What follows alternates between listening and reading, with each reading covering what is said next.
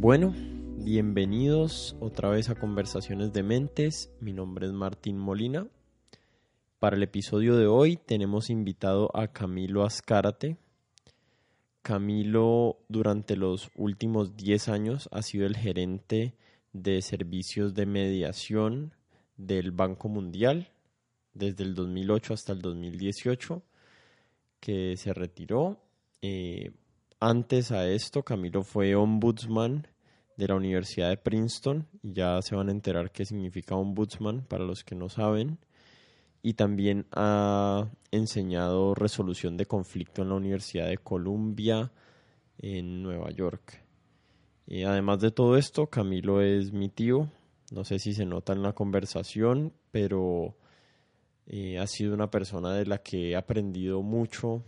Eh, en mis años de debatir con él y conversar y, aprender además mucho de él porque además de, ser un experto en su área de trabajo, también es un historiador empírico, pues no ha, no ha escrito historia, pero lee muchísimo y sabe muchísimo de historia y creo que eso se va a hacer evidente en la conversación. En esta conversación está más o menos como partida a la mitad, pero tiene un hilo conductor que es el de la resolución de conflictos. Primero hablamos de los conflictos dentro de las organizaciones o las empresas y, y también cuál es el rol que, ha tenido él como ombudsman y como, gerente de mediación en, en sus trabajos y qué experiencias ha tenido él que, que nos pueden enseñar de dónde nacen los conflictos y cómo es la mejor manera de prevenirlos y o solucionarlos. Y la segunda parte de la conversación eh, aplicamos, digamos, los principios y, las, y los temas de los que hablamos eh, en la primera parte organizacional al conflicto colombiano y ahí hablamos de, de la Fundación para la Reconciliación del padre Leonel Narváez, con quien también tengo una entrevista y la estaré publicando en las próximas semanas. Súper interesante.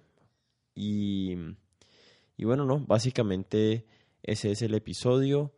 Espero que les guste, que sea útil para ustedes, para los que trabajan en empresas, para los que manejan empresas.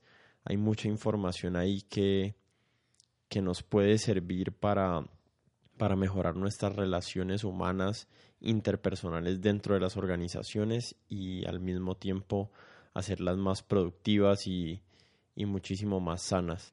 Como siempre, les recuerdo que se suscriban a, este podcast en Apple Podcast o Spotify o Spreaker o Overcast, donde sea que en la plataforma que sea que estén escuchando el podcast, por favor se suscriban y también si les gusta el contenido que estamos creando aquí, que, lo compartan en sus redes sociales, en Facebook, en Instagram o en Twitter. Ahí nos pueden encontrar como arroba codementes y nos pueden escribir también sus opiniones.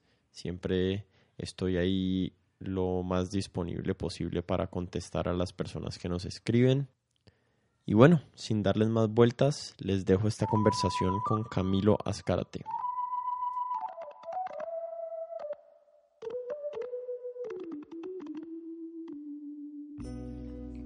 Eh, bueno, Camilo, bienvenido aquí al podcast. Muchísimas gracias por regalarme un rato de tu tiempo para que, para que conversemos hoy. Y no sé, me parecería bacano que nos contés un poquito acerca de, tu vida, qué has hecho, qué has estudiado, dónde, dónde has trabajado y, qué has, y qué estás haciendo ahorita también.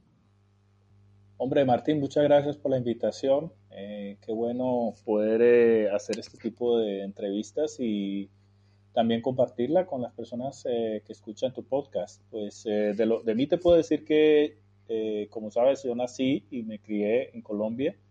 Salí a los 29 años de Colombia a estudiar en el exterior, en los Estados Unidos, y de allí empecé mi carrera como mediador, facilitador y últimamente como ombudsman. También he manejado algunos programas a nivel internacional de resolución de conflictos. He trabajado en instituciones privadas, públicas, académicas, estatales, etc. Mis dos últimos trabajos han sido eh, como ombudsman de la Universidad de Princeton y en los últimos 10 años como el gerente de la Oficina de Mediación Laboral del Banco Mundial. Hay un tema que, que me gustaría hablar empezando la, la entrevista que es como ahí mencionaste que trabajaste de ombudsman y esa no es una figura que mucha gente conozca.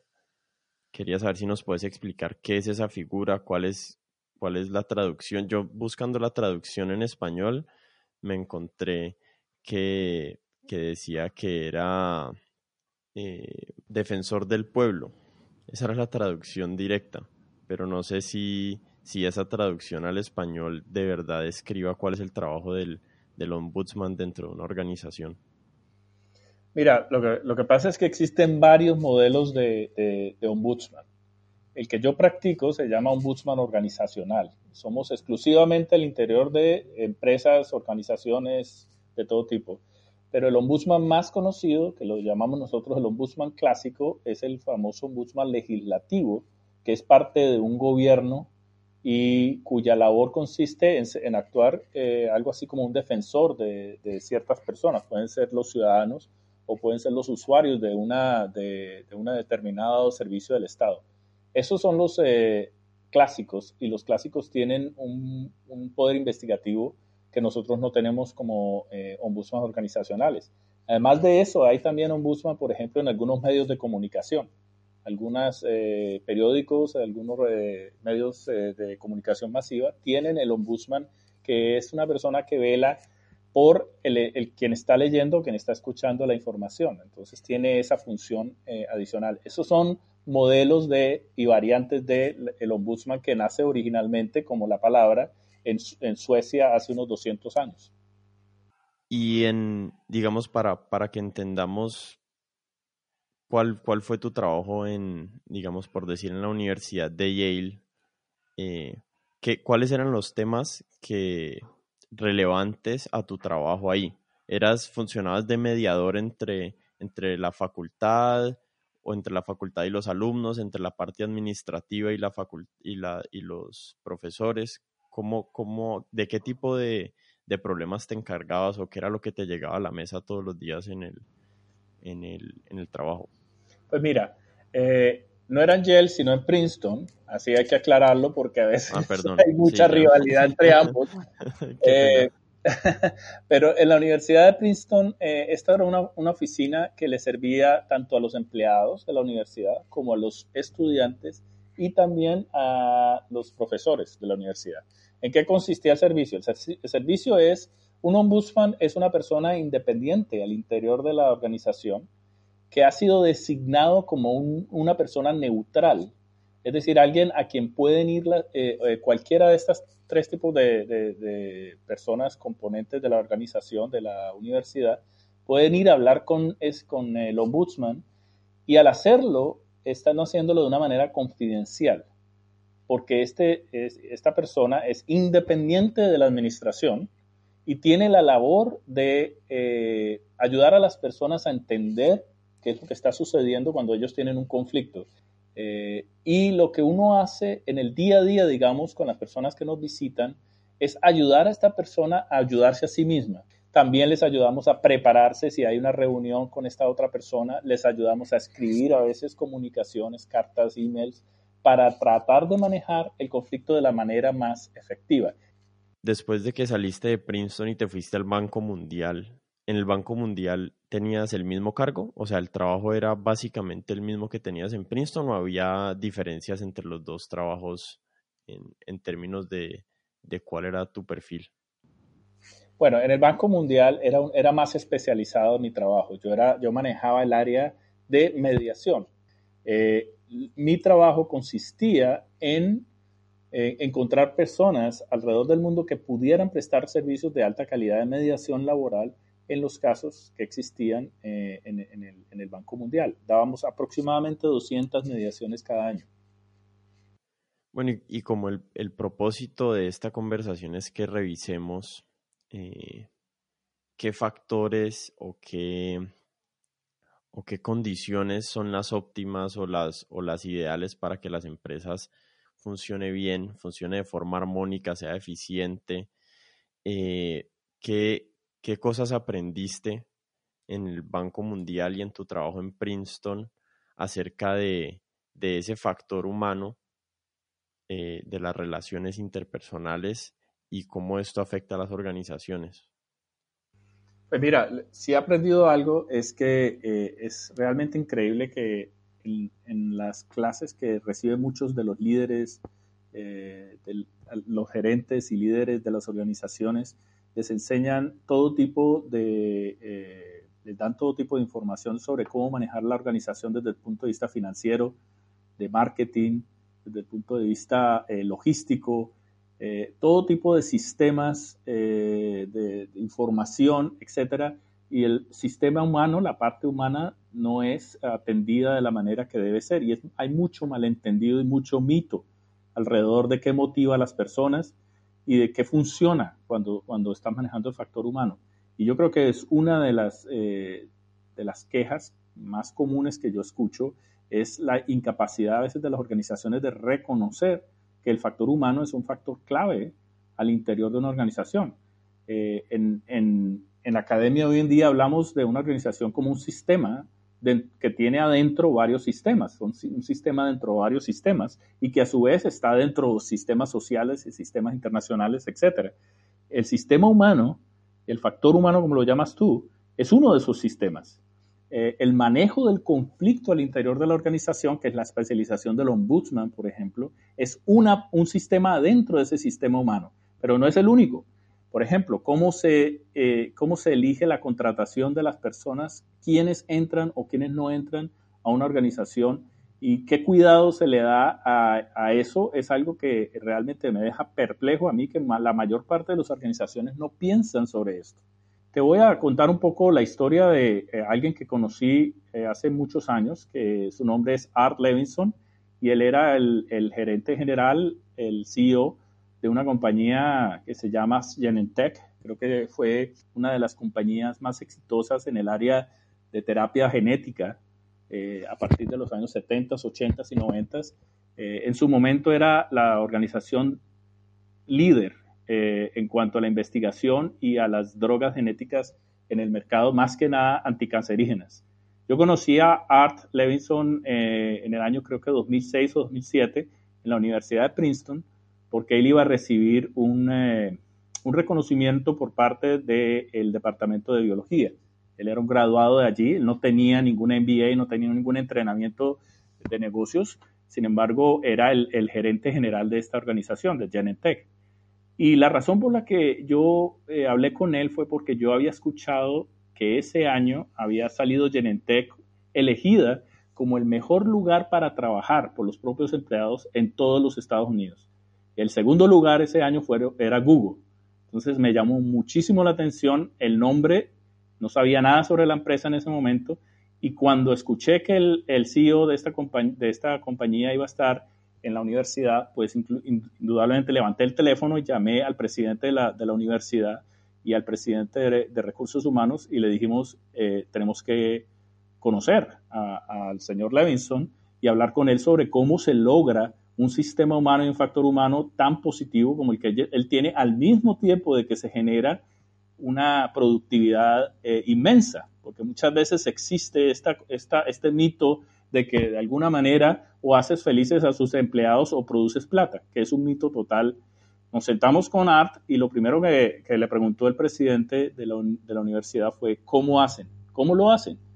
Y él se sonrió y dijo, mira, no es, no es que trabajemos poco porque tenemos un trabajo bastante pesado, es difícil, trabajamos muchas horas al día, pero la verdad es que nuestro secreto es en la manera como estamos seleccionando quienes entran a trabajar para Genentech. Y él dice, mira, porque nosotros en realidad tenemos un trabajo bastante difícil de investigación, no tenemos tiempo para personas que van a jugar a la política.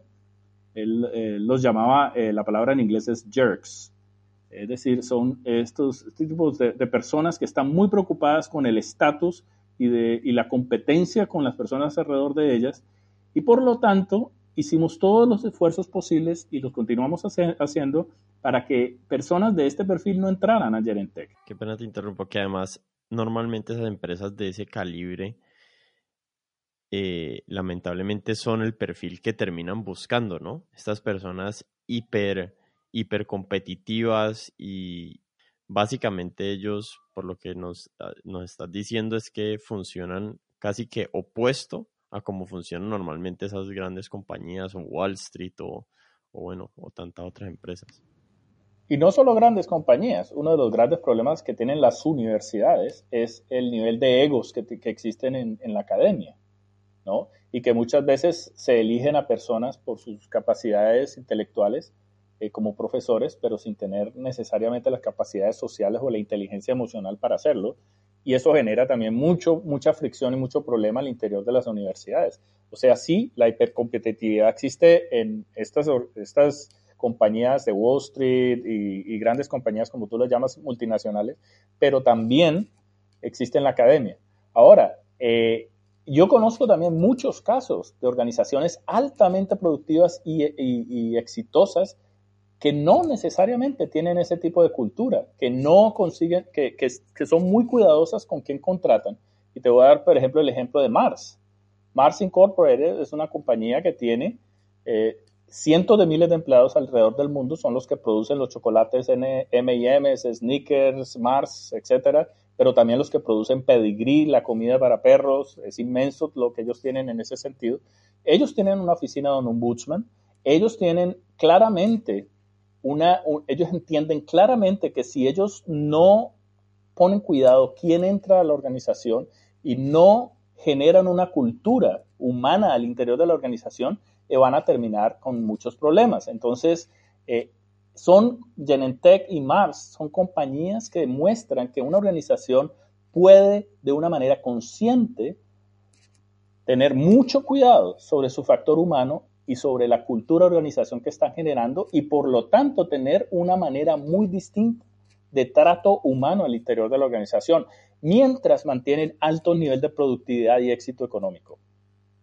Claro, y yo leyendo ahí acerca de Genentech, cuando me hablaste del caso, me encontré una frasecita o, como una de las reglas que tenían ellos ahí. No sé si, si fue una de las que conversaste con, con Art Levinson, pero, pero decían ellos, como la empresa es, es americana, decía plain English, pero lo que, a lo que se refería era como que hable las cosas claras con sus empleados y no se las disfrace, no, no disfrace los problemas o los conflictos que, que se le están viniendo a la, a la, empresa. Si la empresa está eh, teniendo un mal momento, no lo disfrace, sino que cuéntele a la gente las cosas como son, tal y como son, que las personas reaccionan mejor a la verdad de una forma sencilla que que usted le trate de, de enredar ahí y convencerlos que todo está bien mientras no está.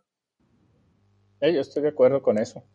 Eh, yo creo que últimamente este, este punto de las relaciones públicas ha pasado de ser eh, una conveniencia a ser una necesidad y hoy en día todo se quiere de una manera opaca, se quiere contar. Resulta que las personas en una organización eh, necesitan confiar en sus, en sus líderes. Y una, y una de las maneras como uno genera confianza es diciendo las cosas tal como son, de una manera clara y directa, respetuosa, pero tal como son.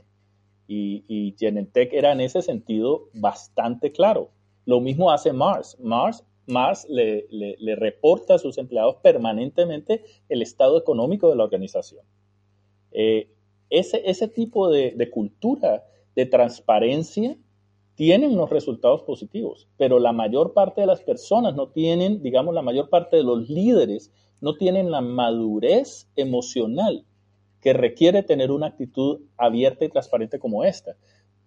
Déjame aclarar, no es un problema de, ni de los empleados ni de la organización, sino de sus líderes o de sus fundadores que no tienen suficiente madurez emocional para tener la necesaria transparencia de una organización. Lo mismo, por ejemplo, es la creación de una oficina de un ombudsman.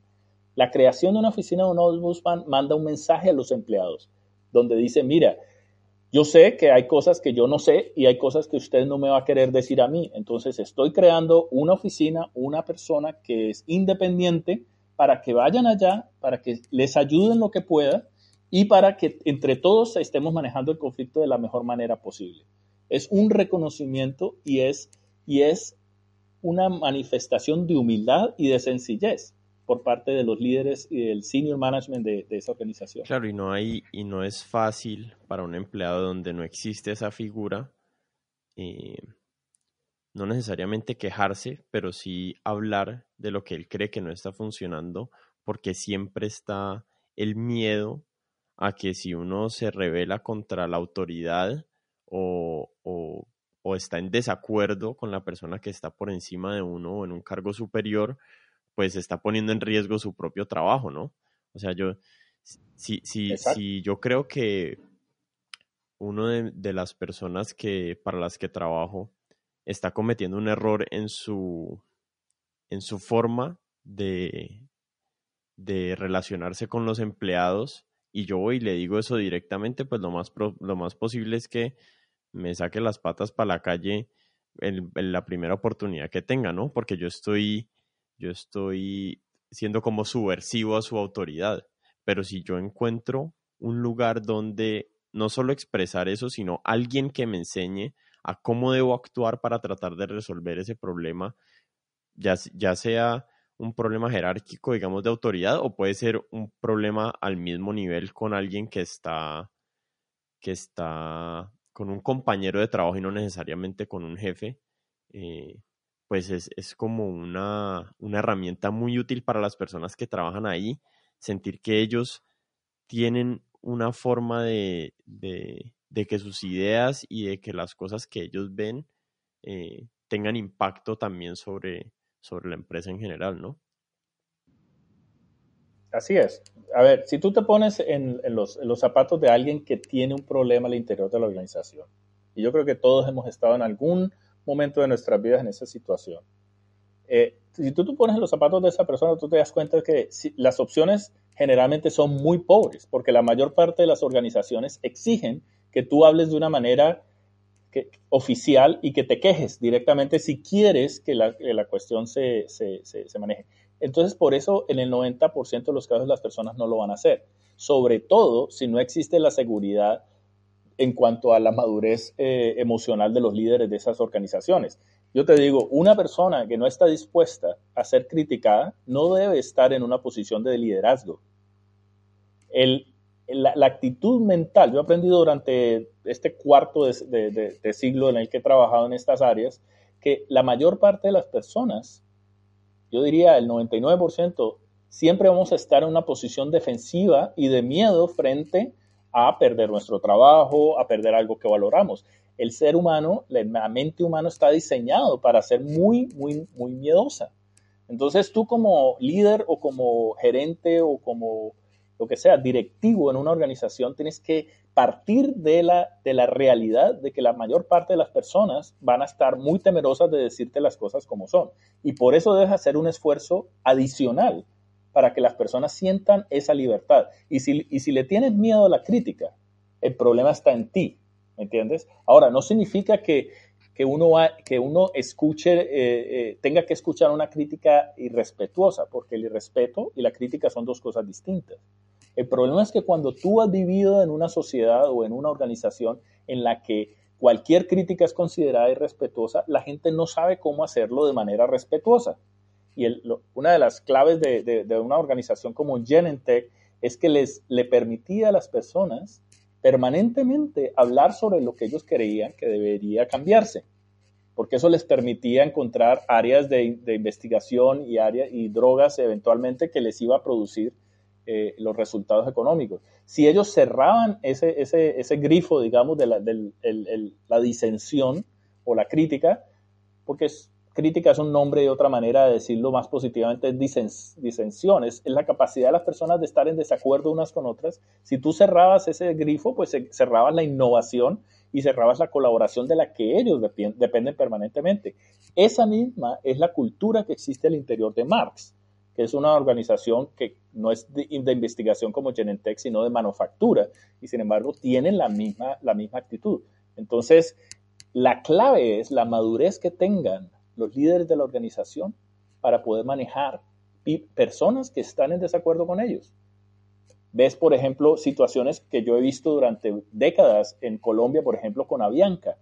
En Avianca he observado una relación confrontacional permanentemente entre sus empleados y las directivas, con distintos dueños. Siempre ha habido una, una ah, presunción de que estamos aquí como dos enemigos.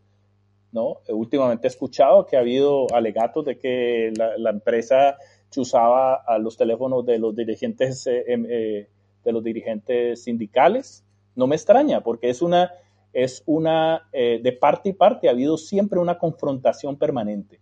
Y tú te preguntas, ¿cómo puede una organización, por más esfuerzos financieros, por más inversión que tú le hagas, por más esfuerzos logísticos que hagas, cómo puede una organización salir adelante en el largo plazo de esa manera? No es posible. Tú no puedes tener una situación de confrontación permanente con tus empleados y ser exitoso. Yo no sé de dónde ha salido ese mito de que eso, de que eso puede suceder.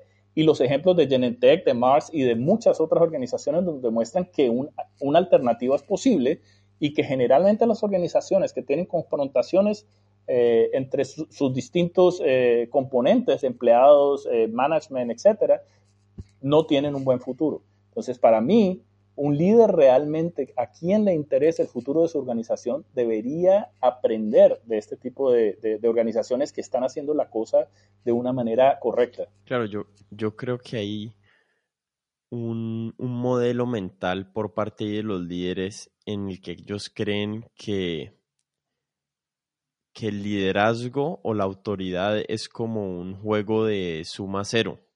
O sea, cada peso o cada cada parte de autoridad que, a la que ellos renuncian eh, va en detrimento de ellos mismos. O sea, cada vez que le dan un poquito de, de, libertad o de autodeterminación a sus empleados, eh, es negativo porque es poder que están cediendo, cuando en realidad eh, no es un juego de suma cero, porque cuando la gente tiene libertad, cuando la gente tiene la posibilidad de autodeterminar cómo resolver problemas y, imponer también su perspectiva en la compañía, la compañía se vuelve mucho más, eh,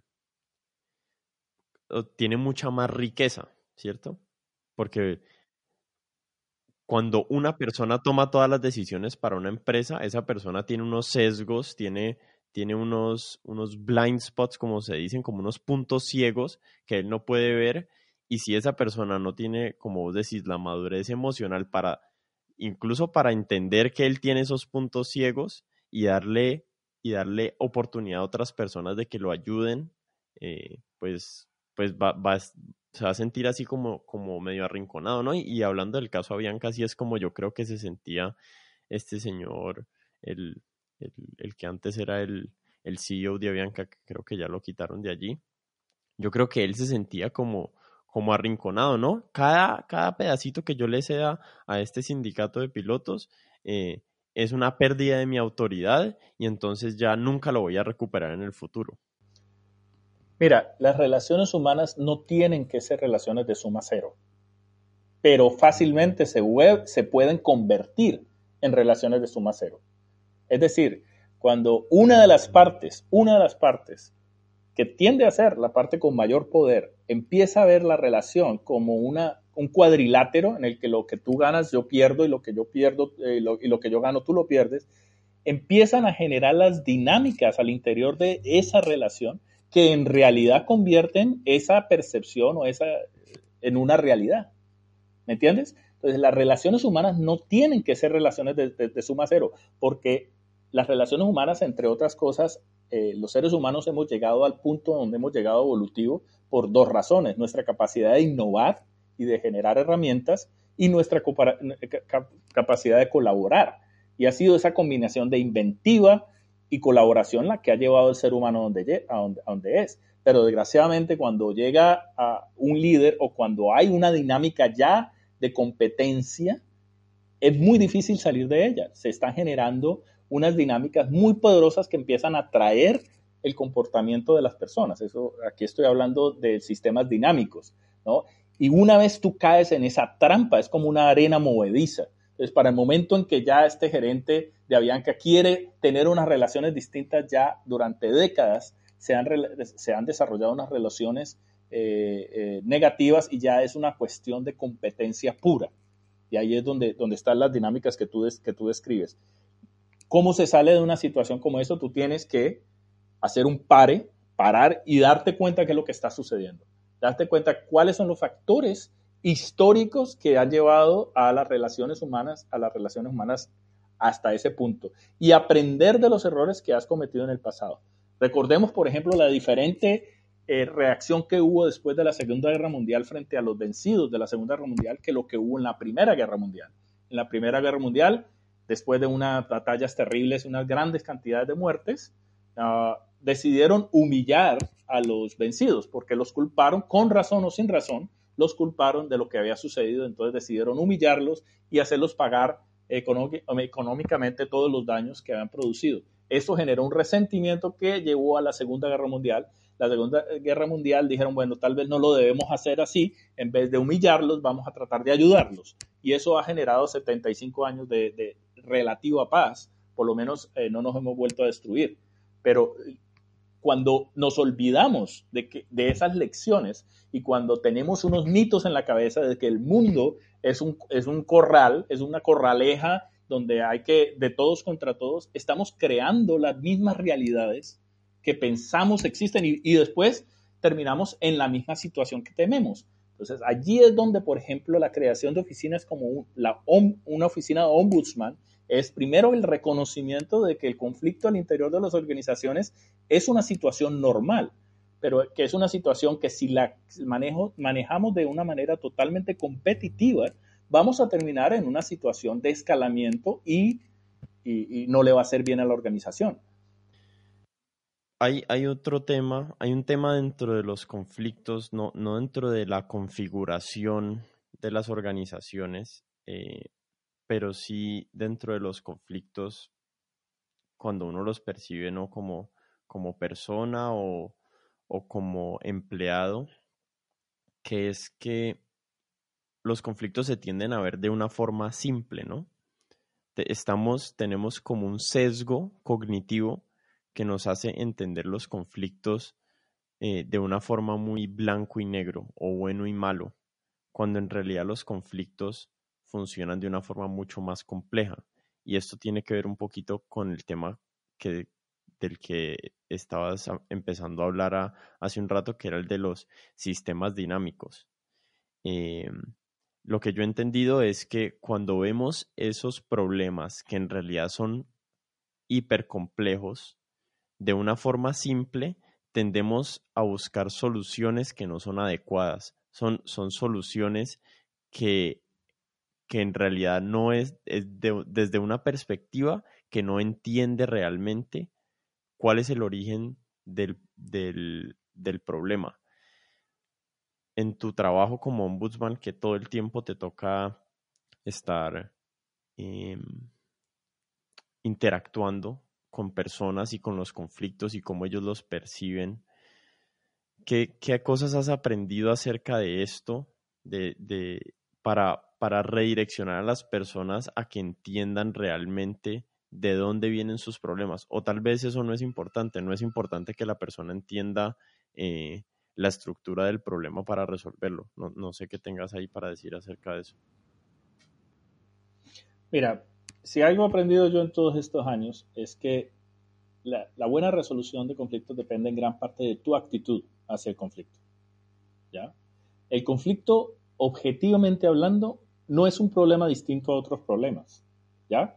Si tú tienes un problema, tú no puedes entrar a, digamos, dejaste la llave de tu casa adentro y estás buscando abrir la puerta, empiezas a generar una cantidad, ok, ¿dónde podrá haber una copia? Tengo que llamar a alguien que me, que me traiga un cerrajero, etcétera. Tú estás tratando de solucionar el problema, ¿no? Sin, sin, sin, sin ponerte a más. El asunto es que el conflicto siempre trae el elemento emotivo. Y el elemento emotivo es el que afecta mucho la actitud que tienen destructiva las personas frente al conflicto. la emotividad es más que nada miedo y rabia. Primero miedo y luego rabia.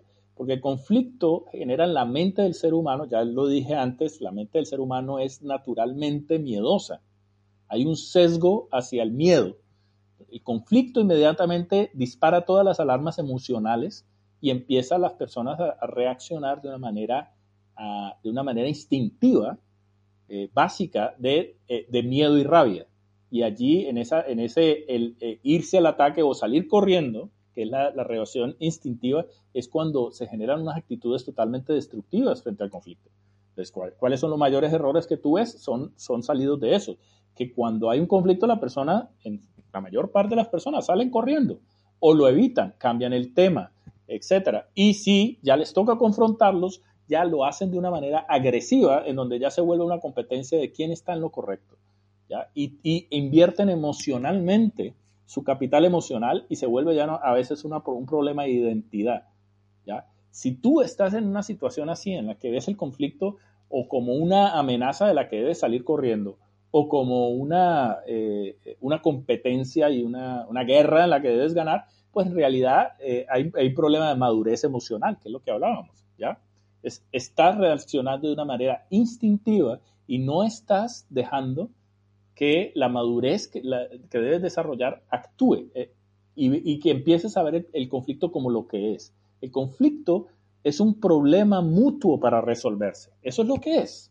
Cuando tú tienes en conflicto con tu esposa o, con tu hijo o, con tu padre o lo que sea, tú tienes un problema común, Como si hubieran dejado la llave del, carro adentro del carro y tengan que ver cómo abren el carro. Es un problema común para resolverse de la manera más constructiva posible.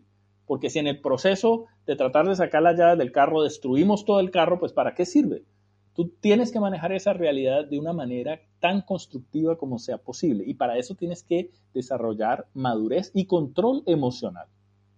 Y allí es donde están una de las características del liderazgo que son menos apreciadas y menos conocidas y buscadas en las organizaciones. Y hay, y hay algo en los modelos empresariales y tal vez también en los modelos eh, institucionales, que es que las personas más capacitadas para cierto tipo de actividades, digamos, en una empresa de, tecnología, eh, tienen un programador que es increíble y él va ascendiendo, ¿cierto?, en la cadena de la empresa y por alguna razón ascender y ascender y ascender siempre te termina poniendo en una posición de gerencia.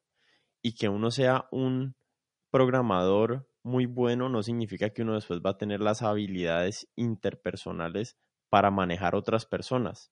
Y esto pasa mucho en las, en las empresas, pues al menos yo he visto muchos casos de esto, en, en el que una persona que es muy buena para un, para un trabajo que es estrecho, como es tan buena para eso, es tan proactivo y se vuelve tan exitoso, termina después en una posición donde, donde es líder de un grupo de personas y no necesariamente que sea bueno para su trabajo significa que sea buen líder y, no haya correlación ahí entre, entre las dos habilidades. Ese es el error más común y el más grave que cometen las organizaciones, además del que hablábamos antes de escoger personal eh, de una manera un poco, con poco, poca atención, pero lo que tú estás describiendo es una persona con capacidades técnicas eh, muy, muy altas que para, para reconocerlas les dan unas funciones de manejo de, de personas para las cuales pueden tener cero talento. El problema también es que, que para los para la persona que va a recibir el cargo, puede que incluso ella sepa, uy, yo no soy muy bueno para manejar otras personas, pero pues es que si me suben el cargo, me suben el salario, o sea, todos los incentivos están ahí para que uno siga escalando la cadena, ¿no? Eh, y, si te, y si te terminas quedando, pues quedas con menor salario, con, men, con, con peor currículo. Entonces, no sé, las empresas tienen que encontrar alguna forma de como de incentivar que personas que son muy buenas en las áreas técnicas también tengan cómo escalar pero no necesariamente haya una correlación entre escalar eh, salarialmente y tener que empezar a sobrever sobre otros, sobre otros individuos y empezar a tener relaciones más complejas con, más personas. Eso, eso es así. Eh, una, organización que tenga eh, este tipo de situación debe crear lo que se llama una, un nivel de ascensión técnico. Es decir, personas que suban en la, en la cadena, digamos, de, de, de, la organización, pero solamente a nivel técnico. Y que estas personas eh, reciban más responsabilidad, pero solamente a nivel técnico. Bueno, y, y, me quiero salir un poquito del tema de organizacional eh, para hablar de un tema que, que es más complejo, pero en el que muchos de estos principios aplican. Y para llegar allí quería quería saber si, si podemos hablar eh, un poquito de, de la Fundación para el Perdón y la Reconciliación del padre Lionel, eh, con la que sé, que vos has estado involucrado y sé que tenés una relación con él.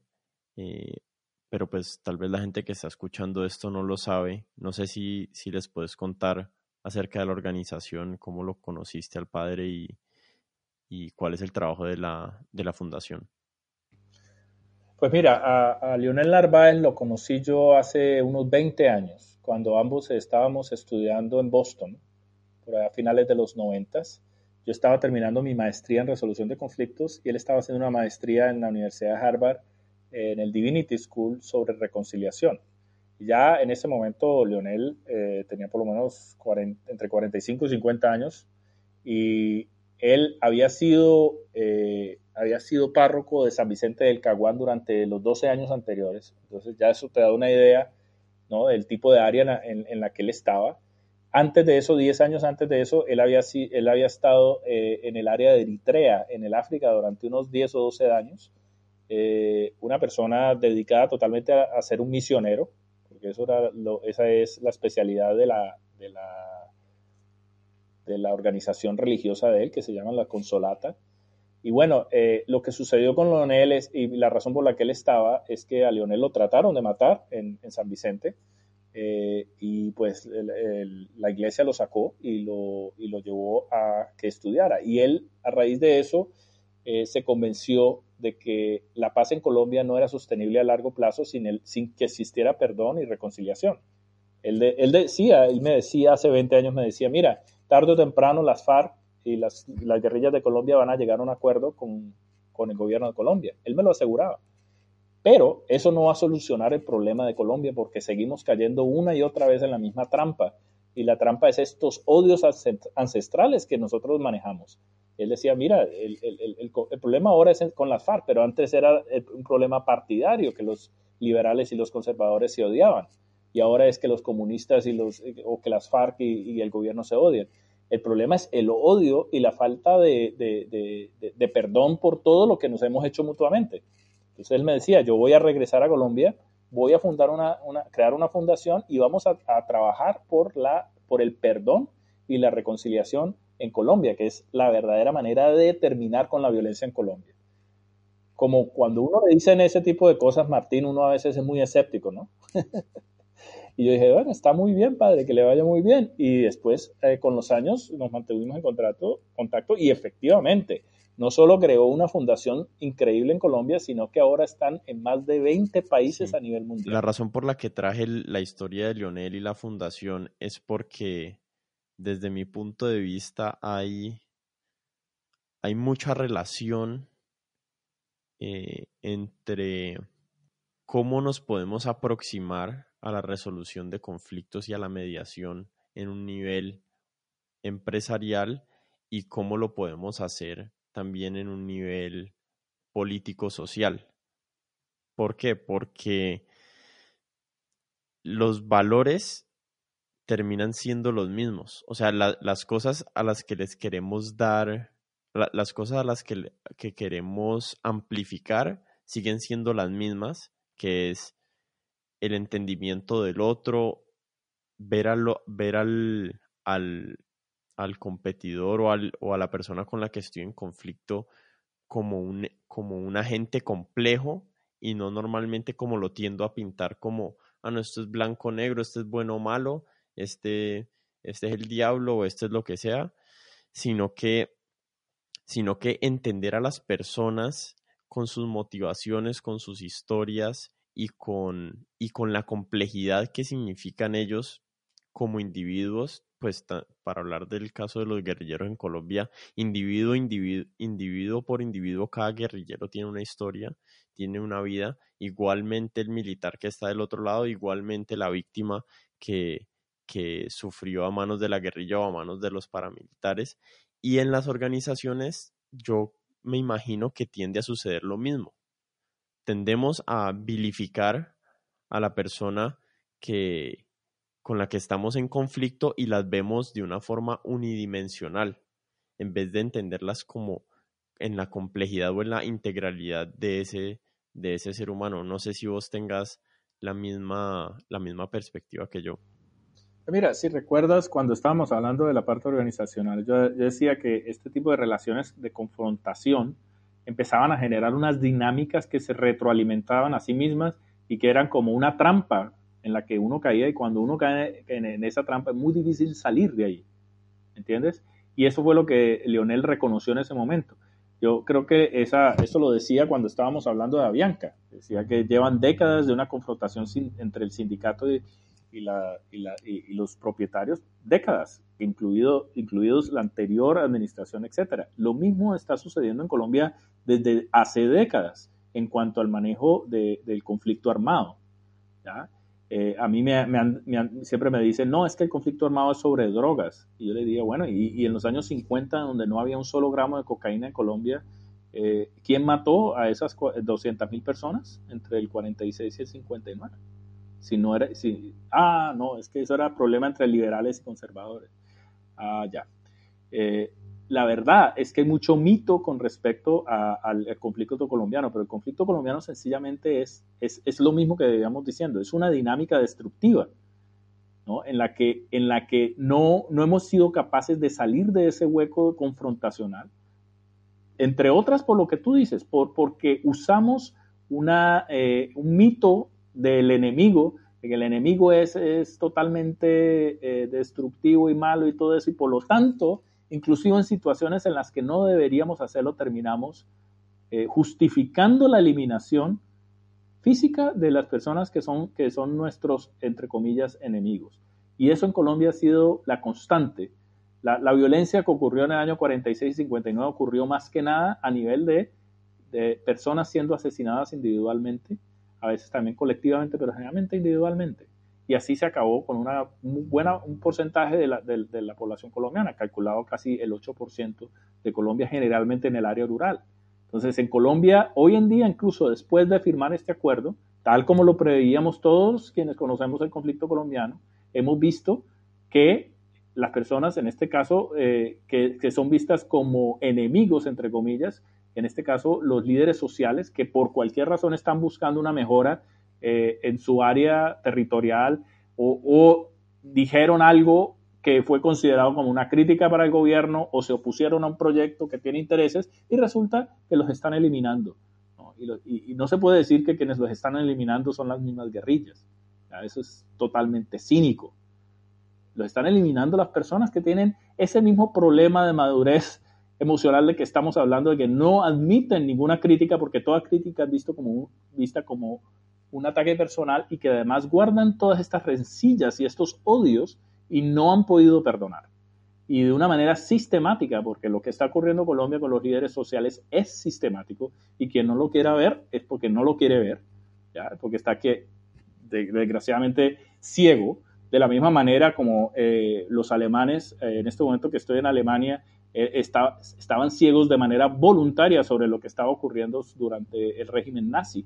Estuve hace poco en el, campo de Dachau, que queda en las afueras, a 20 minutos de Múnich, donde yo me encuentro, y sencillamente las personas no lo querían ver. Y también hay mucha negación con respecto de los colombianos con respecto a lo que está ocurriendo. Lo que, lo que estamos viendo hoy en día en Colombia desde hace 18 meses es el, se puede decir que el esqueleto claro de lo que es el conflicto colombiano, que es el odio que, no que nos ha llevado a destruir físicamente, a matar a las personas que consideramos nuestros contraversores mientras no podamos perdonar, mientras no podamos generar respeto hacia la vida humana, independientemente de que estas personas eh, estén en desacuerdo conmigo, es lo mismo que en una organización en, en las que nadie puede estar en desacuerdo con el jefe porque inmediatamente al día siguiente pierde su trabajo. Guardadas las proporciones, perder el trabajo, perder la vida, es, en, esa, en, esos dos ámbitos la misma cosa. ¿ya? Entonces, lo que tenemos que pensar como colombianos es por qué no estamos hablando más sobre esos asesinatos. Porque, eso es, porque es más importante lo que un señor como Sandrich hizo o no hizo, si lo dejaron o no dejaron salir, por qué eso moja tanto, tanto periódico y por qué los casi 300 personas que han perdido su vida en Colombia asesinados sistemáticamente no son noticia. ¿No? ¿Por qué no nos duele tanto? ¿Por qué el odio que se le tiene a, a Sandrich, que con o sin razón, sea o no sea de lo que se le acusa que es, eh, ¿por qué es más importante para nosotros hablar de ese odio y hablar si se salió con la suya o si no se salió con la suya, si lo deportan, si no lo deportan, que los 300 seres humanos que han sido acribillados en las áreas, en las áreas rurales, más que nada rurales de Colombia, personas que no tenían un arma en, ese momento ni pertenecían a ninguna, eh, eh, ninguna entidad subversiva ni nada parecido, pero que han sido eliminados sistemáticamente. Si queremos tener la paz, tenemos que aprender a perdonar. Y lo que Leonel dijo hace 20 años aún se aplica, y no solo en Colombia, sino en muchos lugares del mundo. Si no hay perdón, no hay futuro. Porque si esto continúa así, si siguen los asesinatos de la manera como están, tarde o temprano terminaremos de nuevo con una guerrilla o con algo peor en nuestras puertas tocando con secuestros y con cosas. Y en ese momento ya será muy tarde digamos, ya va a ser muy tarde para darnos cuenta de lo, de, lo que realmente ocurrió y es que estos monstruos tendemos a creer, a crearlos nosotros mismos a través de un odio que parece no tener fin. Lo que está haciendo Leonel es tratar de que las víctimas y los victimarios de esta situación que lleva cinco décadas o más eh, llegue, pare y pare al interior del, del, de la mente humana y que quien sea que esté organizando esta, esta eliminación sistemática del líder social en Colombia entienda que por allí no es la cosa, que allí eso va a crear muchos más problemas para ellos y para Colombia en general en el largo plazo.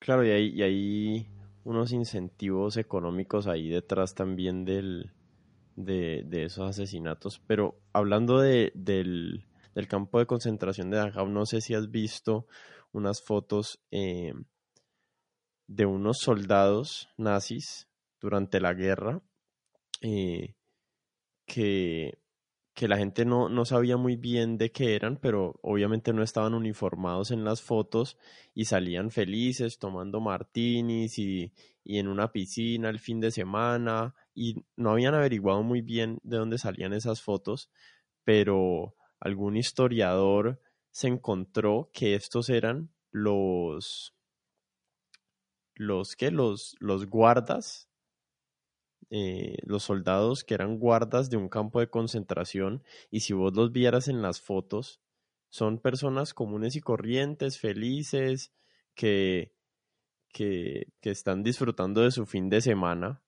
O sea, dividieron tanto sus, sus intuiciones morales que perfectamente puede parecerles que un amigo que le robó un cigarrillo o, una cajetilla de cigarrillos en el, en, el, en el parche del fin de semana, es un ladrón y está mal, pero después vuelven a su trabajo de estar metiendo gente a cámaras de gas y quemando cuerpos y teniendo prisioneros muertos de hambre y sus intuiciones no les revelan de sí mismos que, están, que lo que están haciendo ahí es, es malvado y diabólico, ¿cierto?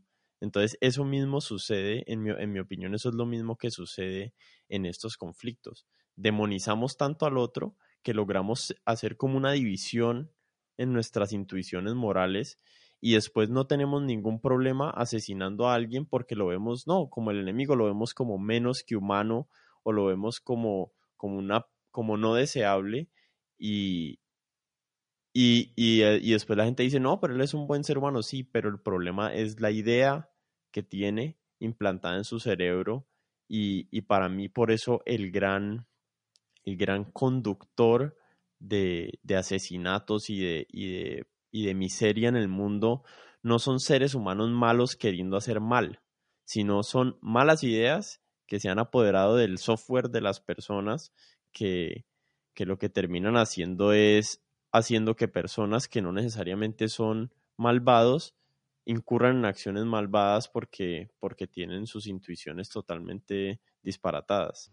Allí es donde es realmente preocupante eh, la situación de una vez que una narrativa, una manera de pensar, ideología lo llamas tú, una vez se apodera de un grupo de personas o de un individuo, genera unas justificaciones eh, realmente que uno después dice, ¿cómo puede esto ocurrir? Ahora que estoy eh, trabajando un tiempo en Alemania eh, y uno camina por las calles y uno ve estos edificios y, también pues todo lo que uno conoce sobre lo que fue la cultura, lo que es la cultura alemana, la cultura alemana que generó a Goethe, que generó a Ludwig van Beethoven, eh, cómo fue posible que una gente supuestamente tan civilizada como los alemanes hayan llegado a donde llegaron. Y, cuando tú entras a Dachau y, ves las fotos, ¿no?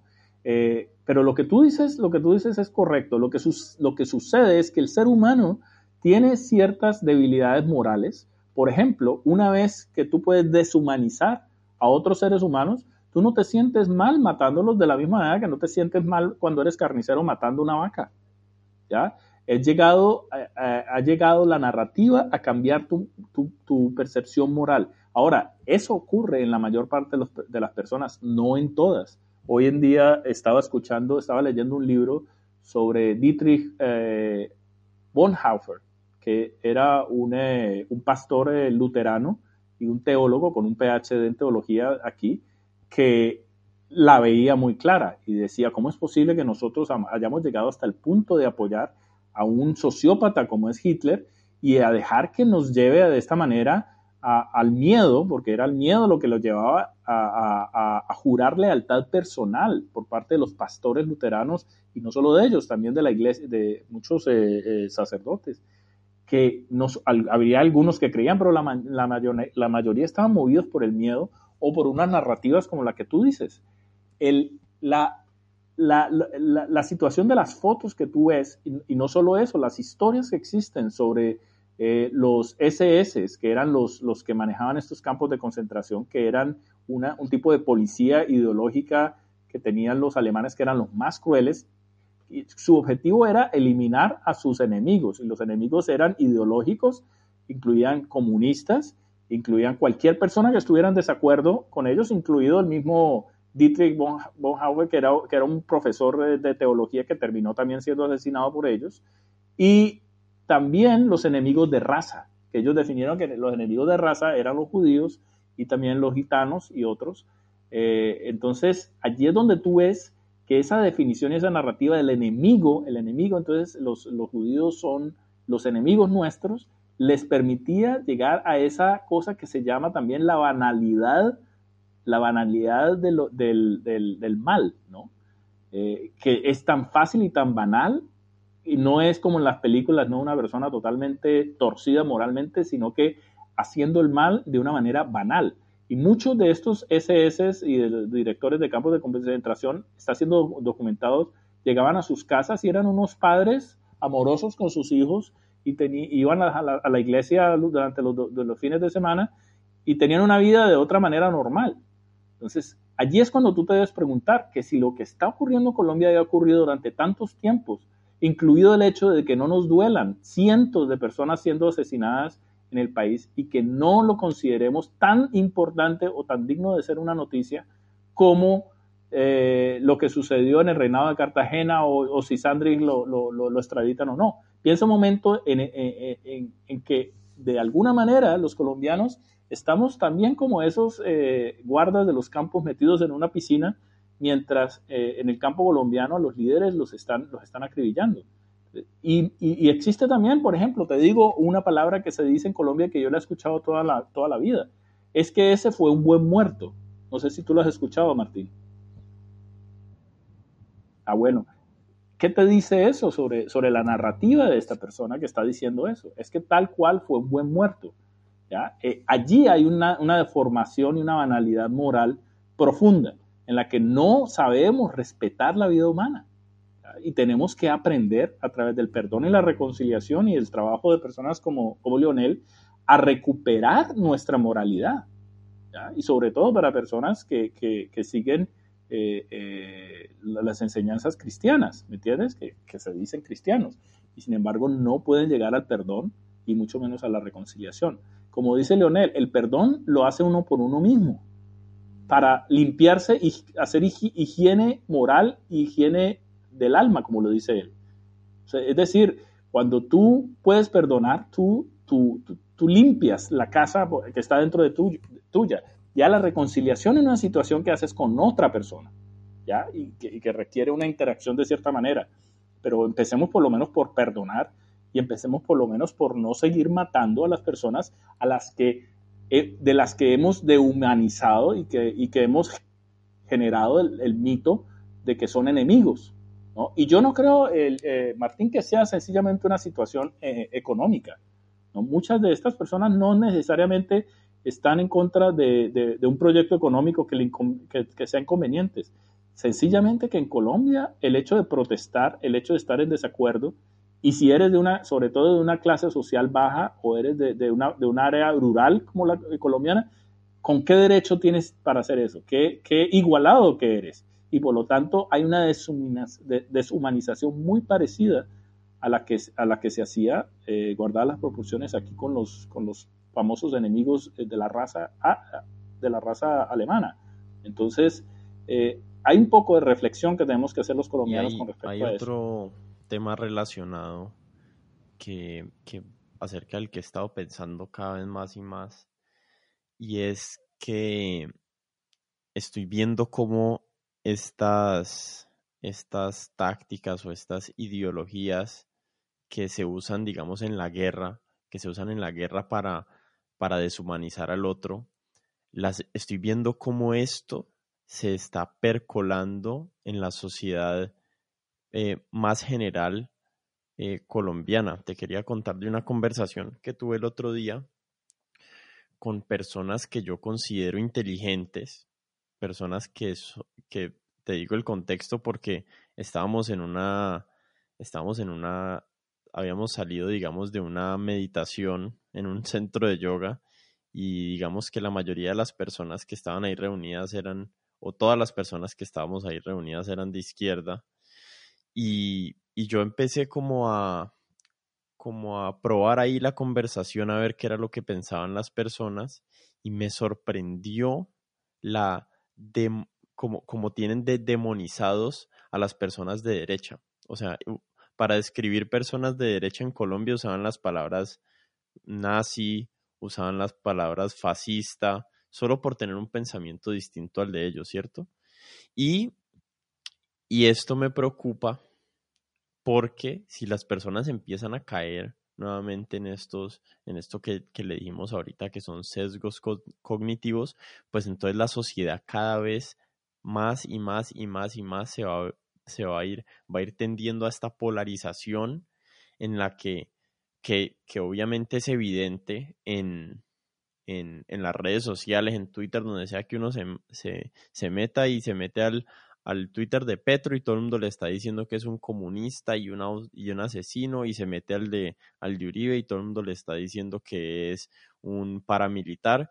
Y ese mismo lenguaje que yo vi en las que veo en las redes sociales eh, es el mismo que estaba viendo a estas personas que acabamos de salir de una meditación donde estábamos cultivando la, la supuesta compasión, el crecimiento personal y, y estábamos hablando de esta manera, hablando no porque no me incluyo, porque todo, todo mi, mi cuento era tratar de convencerlos de decirles, venga, ustedes no hablarían con, con un uribista y, y en gran parte decían que no, no, no, no, yo no porque, o sea, si ellos piensan que pueden hacer fracking, entonces, pues matémoslos.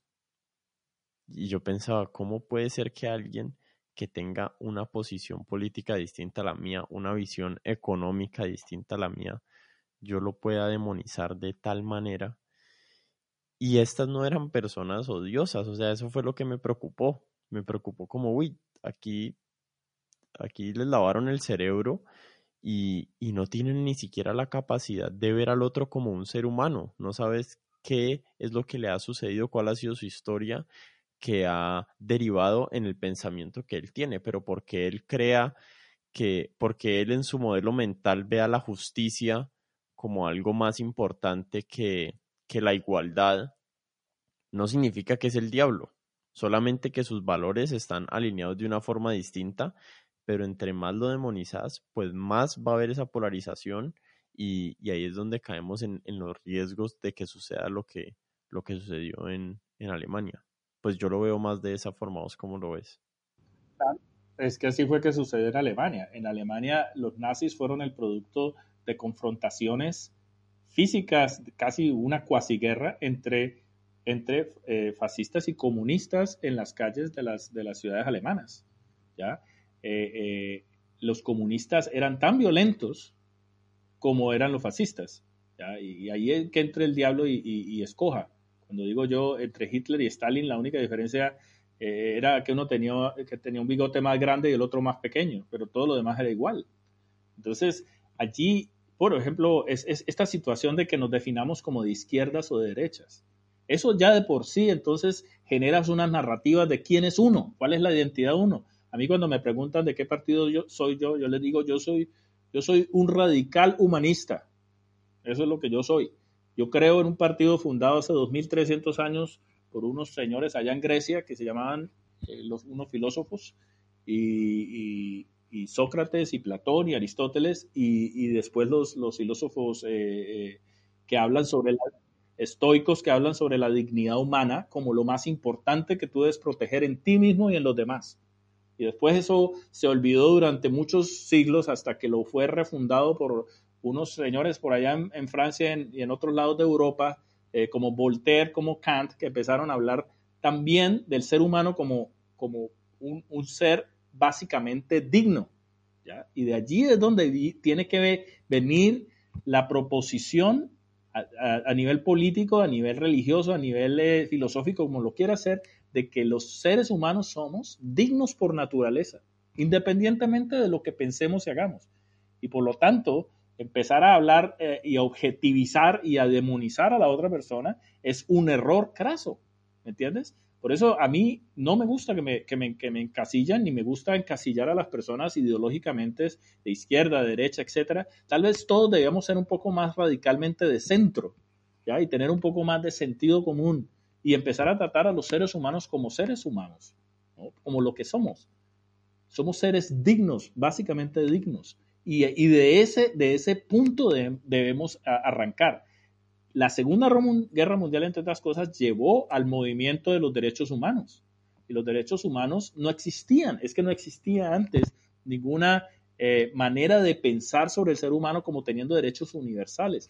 Los tuvimos que hacer a raíz de la catástrofe que fue la Segunda Guerra Mundial, donde las personas fueron asesinadas y destruidas físicamente porque eran de una raza determinada o de una ideología determinada o, por cualquier razón, eran homosexuales o eran gitanos, lo que fueran. Eh, y lo justificamos desde este punto de vista, pero necesitábamos eh, generar una, una, una, parar ese tipo, ese tipo de situaciones para el futuro y, el desarrollo de los derechos humanos ha sido a través de eso. Pero en última, de lo que estamos hablando es de la dignidad humana. Ni Uribe ni nadie merece ser asesinado en ningún lugar, ¿me entiendes? Ni por nadie, ni tampoco merece ser, ser tratado como un demonio. ¿Por qué? Porque él como y, todas las personas somos personas dignas y como tal nos debemos tratar mutuamente. Por más de que estemos en desacuerdo y podemos podemos decir, a mí no, no me gusta la manera como piensa esa persona, pero no puedes llevar a ese punto, ¿no? De empezar a odiar al ser humano de esa manera. Eso, eso no lleva a ninguna cosa buena, como no llevó a ninguna cosa buena los odios que generaron la Primera y la Segunda Guerra Mundial o las muchas guerras que hemos sufrido en Colombia. Eh, yo recuerdo que eh, eh, decían los viejos que cuando eran conservadores que le decían que los liberales se comían a sus propios hijos en los años 40. Lo mismo decían de los judíos, decían que los judíos se comían a los niños en unas ceremonias.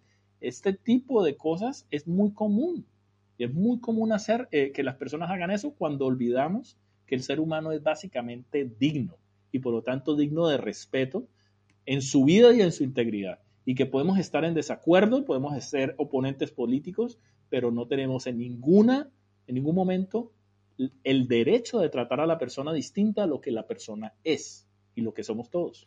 Claro, y ahí, ahí entra nuevamente como, como a jugar ese, esa idea de la simplificación y de, y de pensar que el mundo es un, es un juego de, de suma cero, porque ese, ese, ese pensamiento de, no entender que el, que el juego político o económico que estamos jugando es más complejo de lo que pensamos, eh, nos hace adoptar posiciones y decidir nuestras posiciones desde, unas, desde unos puntos de vista sobresimplificados que nos hacen actuar así como los dos estamos diciendo, no, ese es malo, ese es el demonio, ese es paramilitar, o del lado de allá, no, ese es guerrillero, ese es comunista, ese es asesino, eh, eh, narcotraficante, y entonces, y entonces quedamos como,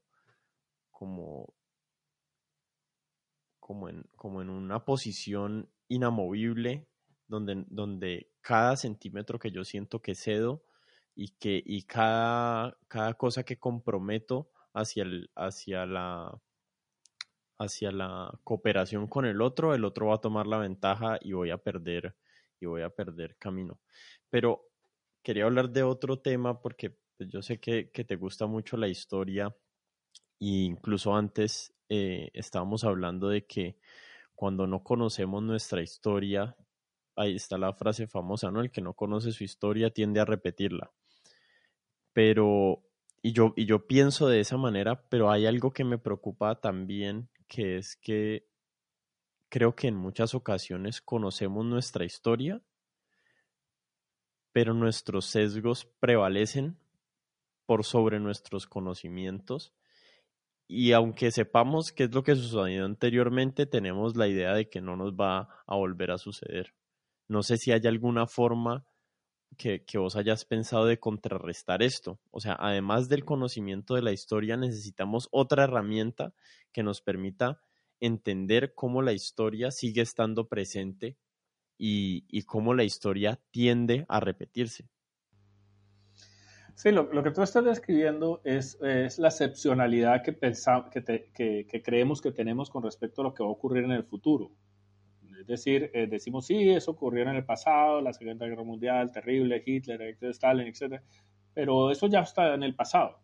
Y resulta que eh, el mundo ha tenido eh, momentos en los que ha florecido y ha salido de, grandes conflictos como ese y, ha generado unas grandes instituciones, como ha sucedido en los últimos 70 años, donde hemos experimentado unas mejoras impresionantes en calidad de vida, etcétera eh, gracias a que salimos muy traumatizados hace 75 años de esa situación y decidimos empezar a colaborar unos con otros.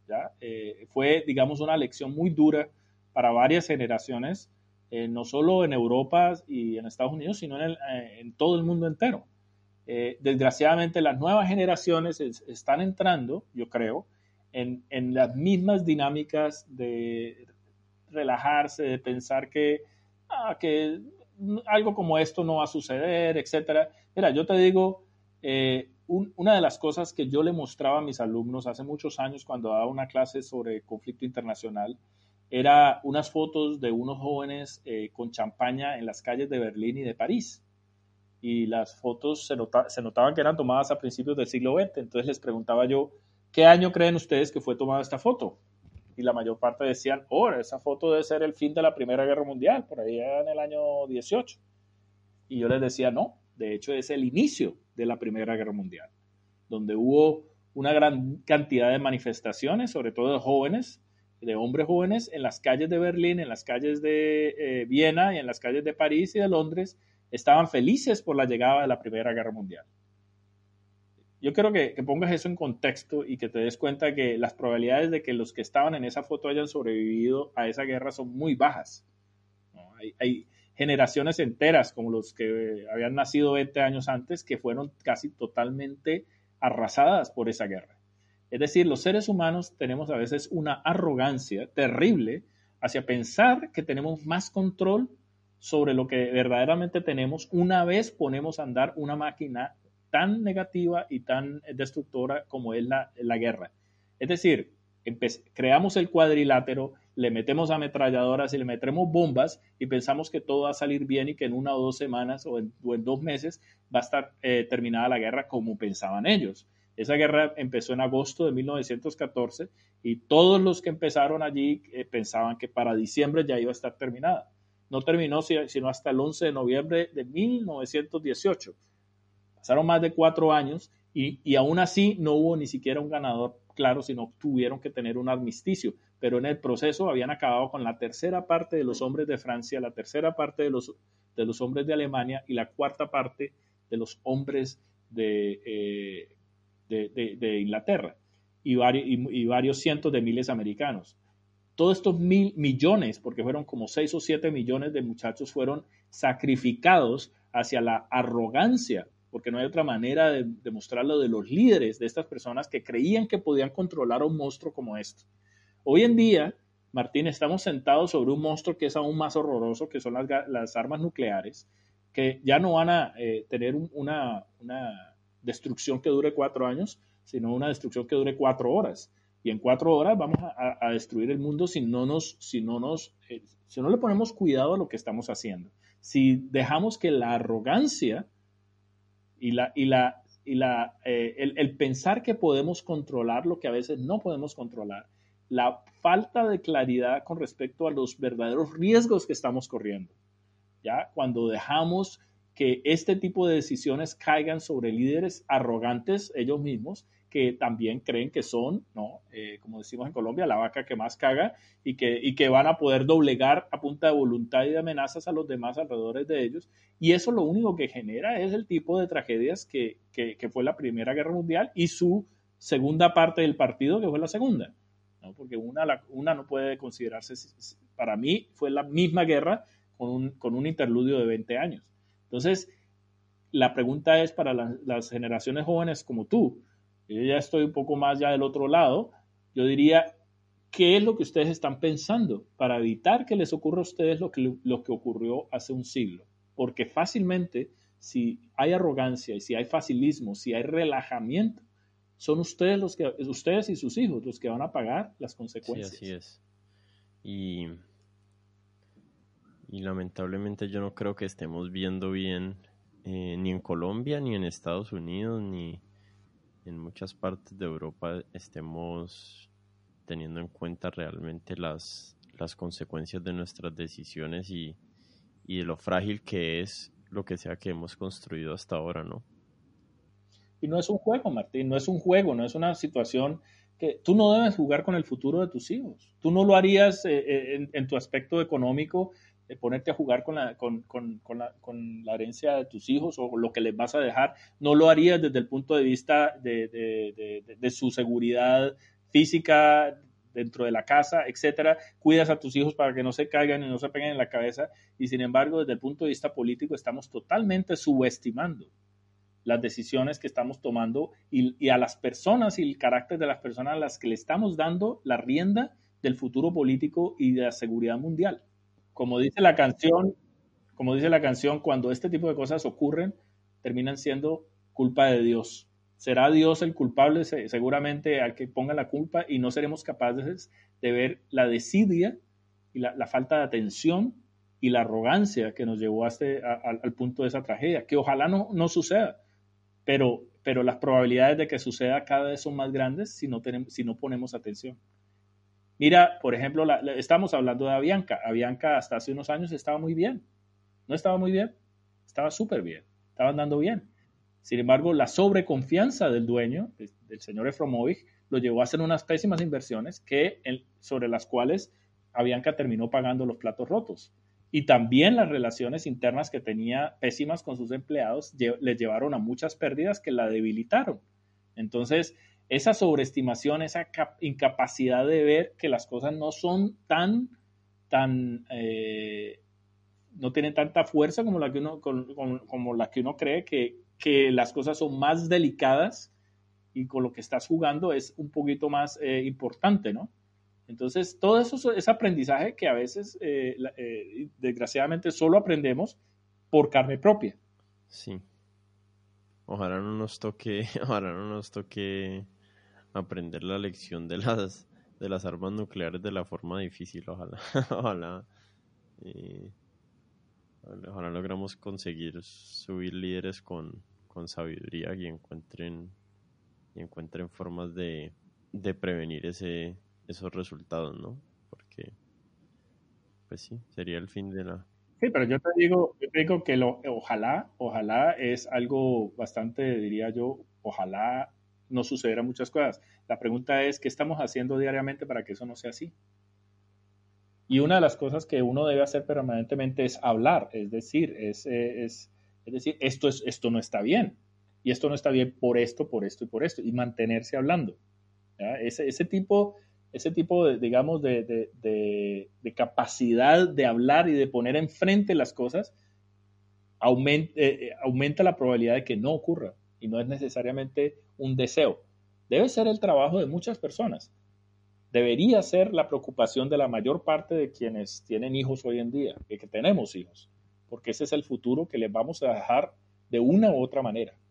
Creo que nos, nos fuimos en esta, en esta tangente que, este, que es súper interesante, pero, pero pues ojalá estas conversaciones, ¿no? Pues el principio de la, conversación está un poquito más basada en organizaciones y eso, pero ojalá que este tipo de conversaciones, si la gente las puede escuchar, eh, ayuden a, a funcionar como, como, como un atractor hacia el centro, ¿no? Hacia, hacia posiciones más matizadas, hacia, hacia opiniones más consideradas eh, acerca de estos temas que, que lo que lamentablemente tenemos ahorita que son como como lo primero que se nos viene a, la cabeza o lo primero que vemos en el noticiero eh, es nuestra opinión de, del estado del mundo, de nuestro país, de nuestras comunidades y de, y de estos problemas que tarde o temprano nos va a tocar lidiar con ellos, ¿no? Ojalá estos espacios pues abran, mm. abran mentes, ¿no? A, a no estar tan inmersos en sus sesgos y en, y en sus posiciones radicales. Ojalá, Martín. Eh, bueno, para, para terminar, eh, Camilo, te quería hacer unas preguntas que me gusta hacerle al final de la, de la entrevista a, las, a los invitados. Eh, la primera pregunta es, ¿qué experiencia negativa que no te gustaría repetir eh, te ha cambiado para bien? Pues mira, la experiencia de emigrar de Colombia, no sé si será positiva o negativa, pero fue muy dura, fue muy difícil. Eh, y por supuesto, el, hecho de que, por, por ejemplo, no, no, vi crecer a mis sobrinos, eh, pasé muchos años haciendo una vida ya separada de la familia, pues eso es bastante duro y, difícil y es, negativo en el sentido de que pierdes también eh, esa parte de haber visto a tu familia, a tus sobrinos crecer y todo. Pero por últimas, también eh, vivir en, un país distinto eh, como los Estados Unidos y aprender a, culturizarse también es, es, algo que es positivo, ¿no? Pero yo creo que lo que me enseñó es que no hay nada gratis, tú no puedes tenerlo todo.